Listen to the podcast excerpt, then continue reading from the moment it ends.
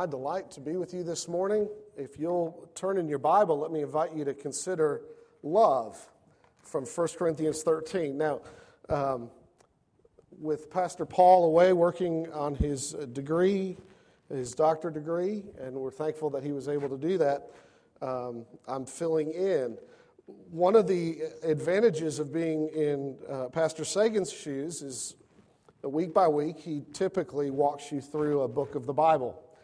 And in that, once he's picked the book, uh, the texts pick him. Week after week, he, he doesn't get to skip and avoid texts he doesn't want to preach or just sit on hobby horses, which is always a temptation of a pastor.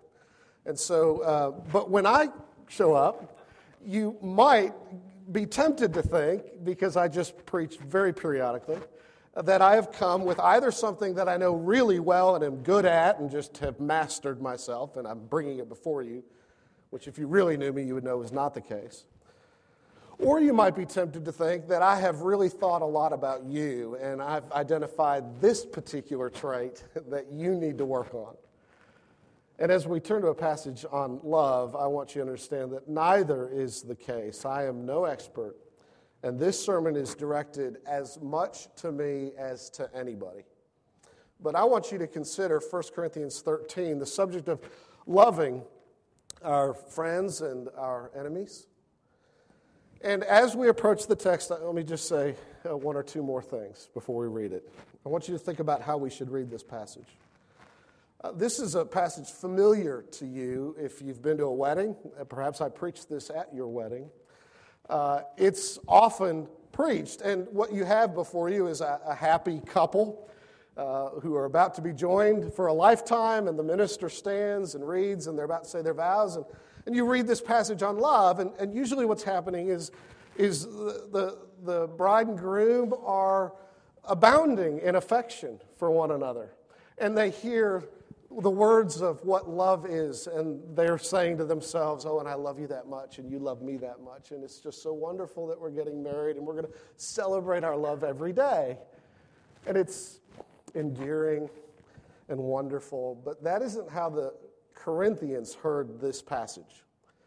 And it's not, perhaps as we work through it, how we'll hear it. It's more like that scene in The Sound of Music when Maria do you remember this movie? When you all, everybody in this room has surely seen The Sound of Music, and if you haven't, you must go out and watch it. Maria arrives as the governess for the Von Trapp family, and the kids, accustomed to many uh, nannies and governesses, have, have grown weary and uh, they, they pick on them mercilessly, and they pick on Maria when she arrives. They just do all kinds of horrible things to her, culminating when they put a pine cone on her chair as she arrives at the dinner table, which she sits on uh, and makes an exclamation, which startles the captain. Well, immediately following that, what you and I would have done is we would have become irate. But she, with the sweetest uh, expression, her mouth drips honey over the children, and she tells them how wonderful it has been to be welcomed by them, to be to feel so loved and accepted. And, and, uh, and she goes on and on about their virtues and kindnesses. And, and meanwhile, the kids begin to one by one weep and flee the table because their conscience can't bear it. Because she is describing what they ought to have been that is so strikingly different from what they really are that it's painful and it comes as a rebuke. Well, that is how this text would have been heard by the Corinthians, coming as it does after 12 chapters of the Apostle Paul, identifying all the problematic areas of their church life and their failures to love one another. And then he says, This is how you're supposed to love. And so, what I want to say to you today is that this may be slightly painful. It ought to, by the Spirit of God, convict us. As he describes what love ought to be, we will see that we are unloving.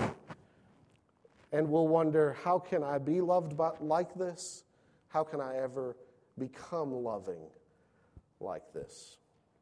And in that light, let me invite you to hear God's word.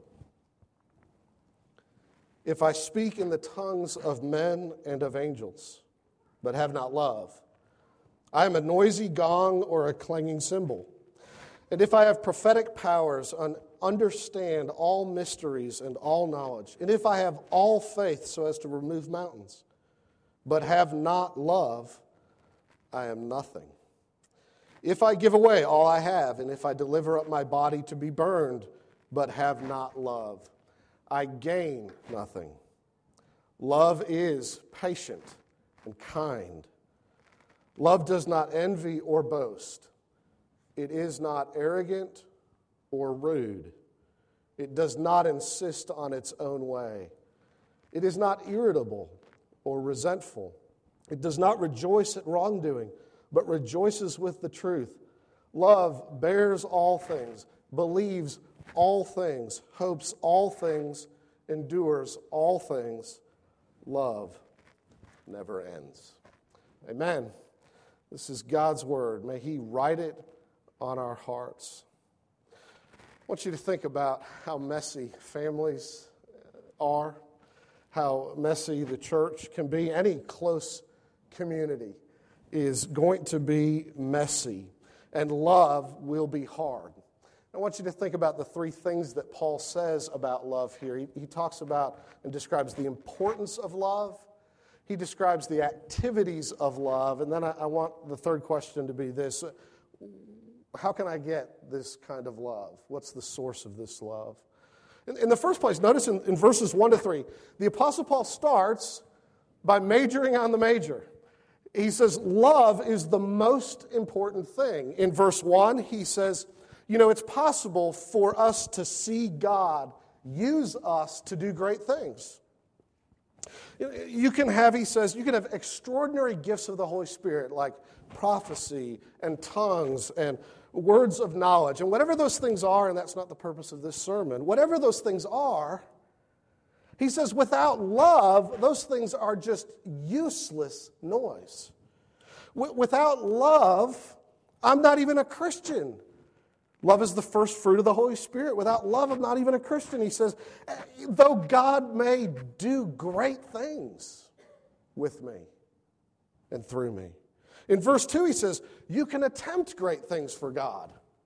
But without love, it's meaningless. We can, he says, have the kind of faith that moves mountains, that does impossible things, that sees impossible things happen. But without love for my neighbor, he says, the faith to do miracles means nothing. In, in verse 3, he says, you know, sometimes people give away everything they have. And it gains, he says, nothing. Perhaps they do it from vanity. Perhaps they do it from fear. Many have given away a lot because they hoped that they would avoid a future condemnation by, what, by the work of giving. Or they hoped to purchase heaven by what they've done. But he says it gains nothing in the sight of God to do that. In fact, he goes so far as to say, we can be a martyr and give our bodies to be burned. The idea being that you would have suffered persecution because of your zeal and witness about the truth. You can do all that, he says, but you could be, instead of a martyr for Jesus, you could be a martyr for your own glory, posing as a, a hero to others. So, whether you do missions overseas, or ministry at the University of Arkansas, or in your own home, make tremendous sacrifices for others. He says, none of those things ultimately, without love, mean anything. There's a lot of good people do because they know others are watching, because our pride wants recognition. The best things done with that very self interested motive is, as one pastor put it, but a damnable good work. Everybody else would say, Isn't it wonderful what they're doing? And God would say, But you, you don't have love for Christ. You love yourself, and that's why you did those things. You see, There's nothing that matters more than love between people. There is nothing that matters more. The whole weight of the Bible is against you, not just this text. If you think anything else matters more than love between you and others, the kind of love he's describing. He, Jesus said it this way in John chapter 13 A new commandment I give you, that you love one another, just as I have loved you. So you also are to love one another. The Apostle Peter, in his writings, chapter 4, verse 8, says, Above all, above all, keep on loving one another because love covers a multitude of sins. Again, Paul in the book of Romans says, Owe no one anything except to love each other. For the one who loves has fulfilled the whole law. The whole weight of the Bible lands on our shoulders and says, This is what matters most between us. And clearly, what Paul is describing here is not simply a, an emotion or even an affection, but he's describing a way of living motivated by having been loved by Jesus. Of course, he's talking to Christians. If you've been loved by Jesus, he says, this is the way you express that. So it's an important question to pause and reflect on this first point about the importance of love.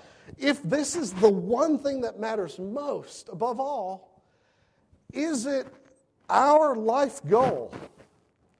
Our one, I'm sorry about this. I did it all the way through the first service. Is it our one great ambition? to be a good lover of others because that's what we're supposed to be. And we know that people are hungry to be loved. You, you know the famous name of the atheist Madalyn Murray O'Hair, who, uh, when she disappeared, her diaries were found, and she, they discovered as they read them that she had written over and over again throughout her diaries. She wrote, Won't somebody somewhere love me? It's what we all long for. It's also what God designed us to both receive and give. So, speaking to Christians as the Apostle Paul is here, assuming that you've tasted something of the love of God to you, live a life of love, Paul says. Let it dominate your relationships with others. Well, everybody's for it, nobody's against it, but, but what is he talking about when he's describing love? What is genuine love? That's the second thing I want you to think about. He describes it in terms of its activities. And though he describes it in, terms of 15 characteristics or so, I want to just highlight the first seven. What is love? What does it mean to love others? And here, I think we'll all see that we're all very unloving. Notice the first thing he says about love. Love, he says, verse 4, is long suffering. It, some translations say patient, but the idea is that, that you have been injured by somebody in such a way that you have to suffer long with them. It's going to require you to be so close to somebody that you would taste being hurt by them. And that's hard. That kind of intimacy is hard. It requires you to be vulnerable and close to people. C.S. Lewis says to love at all is to be vulnerable. He says, Love anything, and your heart will certainly be wrung and possibly broken. If you want to make sure of keeping it intact, you must give your heart to no one, not even to an animal. Wrap it carefully around with hobbies and little luxuries. Avoid all entanglements. Lock it up safe in the casket or coffin of your selfishness. But in that casket, safe, dark, motionless, airless, it will change. It will not be broken. It will become unbreakable, impenetrable, irredeemable. The alternative to tragedy, says Lewis, at least to the risk of tragedy, is damnation. The only place outside of heaven where you can be perfectly safe from the dangers of love is hell. To love is to be vulnerable, to have to suffer long with people who are close enough to you to hurt you. That's the first thing. This is what the Corinthians didn't do very well. In chapter 6, he has to rebuke them because they had harmed one another. And instead of working it out, or even seeking the help of a brother in the Lord and the church to help them work it out, they begin to sue one another in the courts to get what's theirs. And the Apostle Paul says, wouldn't it be better even to suffer wrong for the sake of a brother than to sue him before the watching world? That's what Jesus did for us. And so he says, You've got to suffer long. And so the Bible says, You are going to be brokenhearted. And it's those very people who disappoint you that you're called to love. And I would say to you, Welcome to your family. Isn't this what family is? Look, it, it's always going to feel easier to love your friends and anybody outside of your own home than it is to love those you live with. Why? Because you live with them and they live with you. And you're close enough, often enough, to simply irritate each other. Loving your family feels harder than loving anybody else sometimes. And that is the place where God calls you to love, that first community. That's the first thing. Love, he says, is long suffering. And then he says the second thing love is kind. And the root of this verb means useful to be useful. It's, it's the opposite of passivity. It's the activity of presenting yourself to others in such a way as to be of service to them. And so it's not the motto of the surgeon, whose motto we all hope is first do no harm. It's not, I'm, gonna, I'm just going to step back and, and stay away lest I do any harm. It's, I'm going to move forward and aim to help. Love doesn't think it's done anything simply by locking itself up in its own world.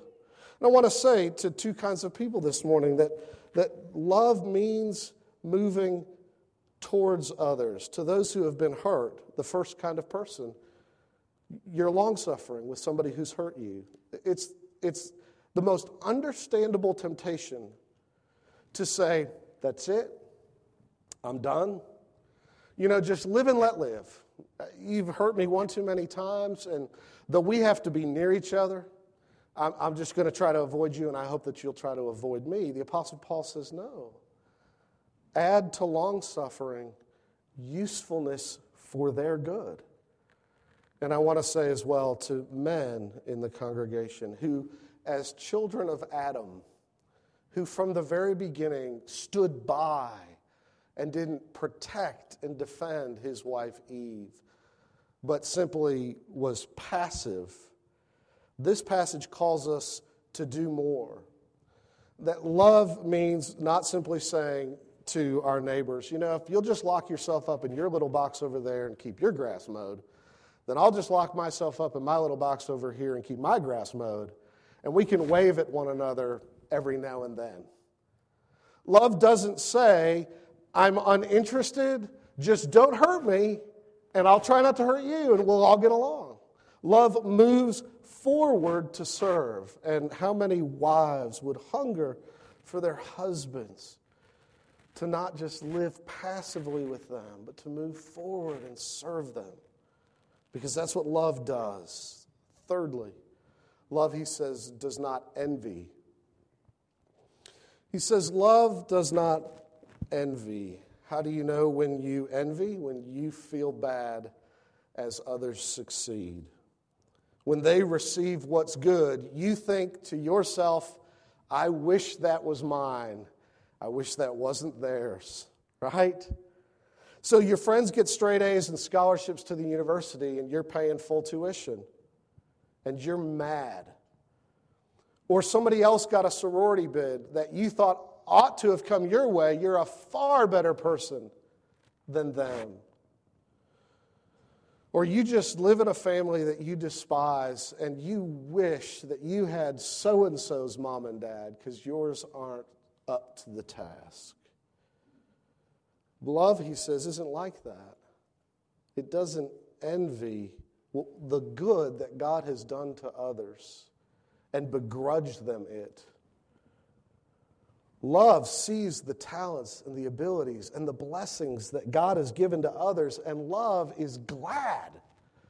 You know, there's a phrase in the Gospels where Jesus instructs us to weep with those who weep and rejoice with those who rejoice, and it is far easier to weep with those who weep. But to actually glory in God's abundant generosity to somebody else, now that's hard to do, but that's what love does. So, what do we need to love and not envy? We need to embrace the providence of God in our lives, that our Father in heaven, in His wisdom, has been good to us. He has been as good to us as He will ever be. Because He's already given us Jesus, His Son. He's not keeping any good thing back from us, though we scratch our heads and don't understand. But because He's given His Son, everything else He's given as well for our well being because He loves us. And that's why we have the car that we have and not the new one somebody else has bought. That's why friends will get engaged and we'll wish it was us and we'll be mad that it's them, but that we don't need to be that way. If we would see that the Father has us right where He wants us, right now, because He loves us. Now, when you are on the other side of the equation and everything good seems to have come your way, the Apostle Paul says, well, then in that case, love doesn't boast. That's his next thing. It doesn't flaunt it and throw it in the faces of others. You're not, root meaning of the word here, you're not a windbag. It's what he's describing. Always shooting off your mouth to know that, to let others know that you think you're better than them or that you got everything good that they didn't get. You know how this works. Uh, I think it's been described up here before, but it certainly describes me. I'm sitting in a room with campus ministers a week or so ago at staff training. Every year we get together and we're swapping stories stories about life and crazy things that kids do or strange and weird and amazing things that happen on campus. And while I'm listening to the stories of others, Usually, I'm waiting for a break in the conversation so that I can jump in with my better story. I want to top that. Why do I want to do that? Because I love to hear the sound of my own voice, which is, by definition, what a windbag is in so many ways. Why are we always boasting about ourselves as if what we have, we deserve? The Apostle Paul tells the Corinthians, everything you have, you have been given.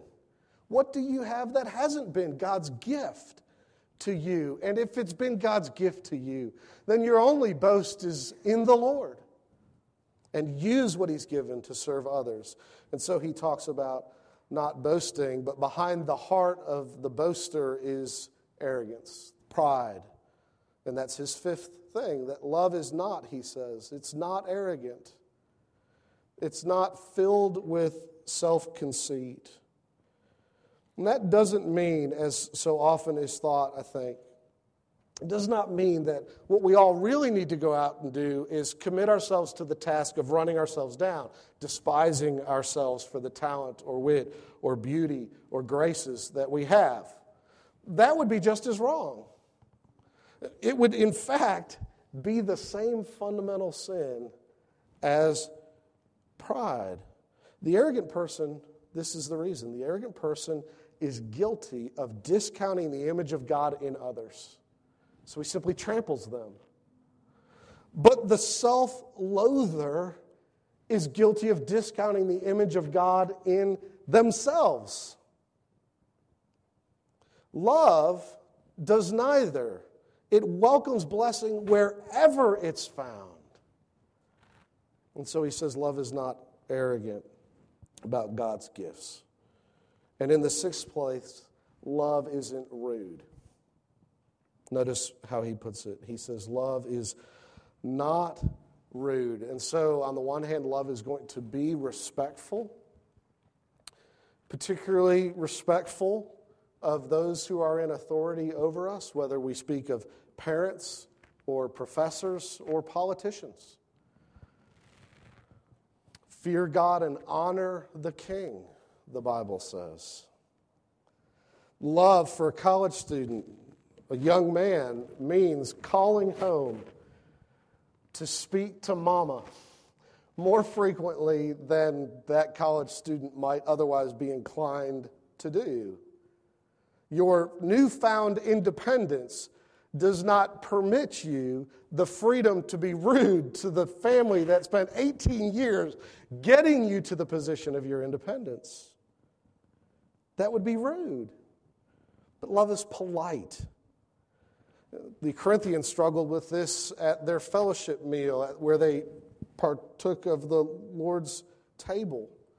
The, the wine and the bread were served, and some people came hungry and they gobbled it all up even to the point of getting drunk. And others were left with nothing at the meal in chapter 11. And the Apostle Paul says, that's not what love is. You wait for one another, you serve one another. If you're hungry, go home and eat, come back and enjoy the meal with others, but don't take it all for yourself. Love is a little thing, it's, it's polite. Remember your mom telling you, don't burp out loud at the dinner table? And you used to think, I mean, who really cares if I burp out loud at the dinner table? And then one day you sat down with a stranger and you were eating, and all they did was either burp or do something else that was nasty, and you couldn't enjoy your meal. And you remembered why it is that we're not to act this way? Because we're supposed to think to ourselves, your happiness is my heart's desire. How can I eat with you in such a way that you'll enjoy your meal? You see, love is a very little thing. Love, he says, is not rude. Now, that's a challenge for all of us. It's a challenge for missionaries, those who go to faraway places and live in other cultures. Uh, would, I'm sure, find it incredibly challenging to figure out what are the cultural expectations around here for the way that we should live together and to learn not to be even unintentionally rude. And so you might make that one more thing you add to your list of things to pray for missionaries as they learn the culture they're going to. But right here in the United States, we have to think about this too with regard to proclaiming the gospel. It is becoming an increasingly common thing for people to think that it's rude to talk to people about Jesus. That it's just rude to share the gospel. It's a thing that ought never to be done. How, how dare you? That is so impolite and out of sorts. And, and, and here is where we need to be careful because it's possible for our culture's expectations of what's rude to be biblically wrong. We've got to share the good news of great joy with others. Though when we do that, we ought to try not to be rude as we do. And in the seventh place, the last thing I'll highlight, he says, What are the actions of love? Love, he says, does not insist on its own way. And so if our attitude is, I'm going to do what I want, whether you like it or not. But how dare you do that to me? Then we are not loving. Two lanes merge on a highway. Do you find yourself irritated? Demonstrating by, oh, I don't know, just to take an example out of the blue, pulling up as close as possible to the bumper of the person in front of you in, in a dangerous way just so that they'll look in the rearview mirror and see how close you got because they were so rude as to cut in front of you? To speak hypothetically. Do any of you do that? What is it about us that says, please, you can get one car length ahead of me? and beat me by one car length to the next turn off. Why do I insist I've got to have my way? Love is like this it's two men walking in opposite directions on a narrow mountain path. And on one side of that path is a sheer precipice to certain death. And on the other side is a mountain rock wall. And the two men meet and try as they might, dance as they try, they can't get past one another until one simply, quietly, without complaint, lays down on the path and the other walks right over the top of them. Love lays down and doesn't mind getting walked on if it's going to benefit the other person because I haven't insisted on my own way. What will it take to do that? It will take dying to myself, to insisting on my rights and my privileges. I know when you picked your spouse, you thought, who do I like? Who will be comfortable to live with? Easy, fun to live with? Who um, is it just a great time to spend time with? Who's not too much trouble or going to cause me too much trouble? But did you ever think, who will I serve? Who will I have to die for so that we can get along? That's what marriage is. That's what any tight community requires. Because if you live close to people, you'll discover that to love them, you have to give way. Well, this is some of what the Apostle Paul says love is in action. And if you are like me, you discover that you don't love anybody very well at all except yourself. We might ask the question how can I ever be loved like this and ever get this kind of love? Years ago, I asked Melina a question. We were up late one night, and I turned to her and I said, Sweetheart, why do you love me? you understand that there were volumes of insecurity in that question, right? Um, he's a little needy. Would you identify for me, please, what makes me so great that you love me? She thought about it for a while, and then she looked at me and she said something brilliant, as she often does, that has stuck with me well past a decade, like it's yesterday. She said to me, mainly because I choose to. Now, I don't know if you can sense the sweetness of that to the heart. But my wife is saying to me, I choose to love you simply because I choose to love even the unlovely you. I don't have to keep up. I don't have to keep up with whatever it is I think first drew her to me so that I can prove myself to her so she won't leave. She loves me because she decided to love me. And isn't that the way that God's love has worked? Do you know the beauty of that? In Paul writes of it in Romans chapter 5 when he writes, For while we were still weak, at the right time Christ died for the ungodly. For one will scarcely die for a righteous person, though perhaps for a good person one would dare even to die. But God shows his love for us in this. While we were still sinners, Christ died for us. Do you see what he's saying? His love, God's love, isn't based on the loveliness of its object. His love has just been the opposite. He loved us when we were enemies, when we were ungodly, when we didn't give a rip about him when we were only self interested, and yet He loved these extremely unlovely people, and He gave His Son to restore us to Himself, to put the love of Christ into our hearts, because He chose to love us. Now, that's how we've been loved, and that is how He calls us to love others. If you find in your heart unloveliness, then let that drive you to the great lover of your soul who gave himself for you to work in you that which is pleasing in his sight. Let's pray.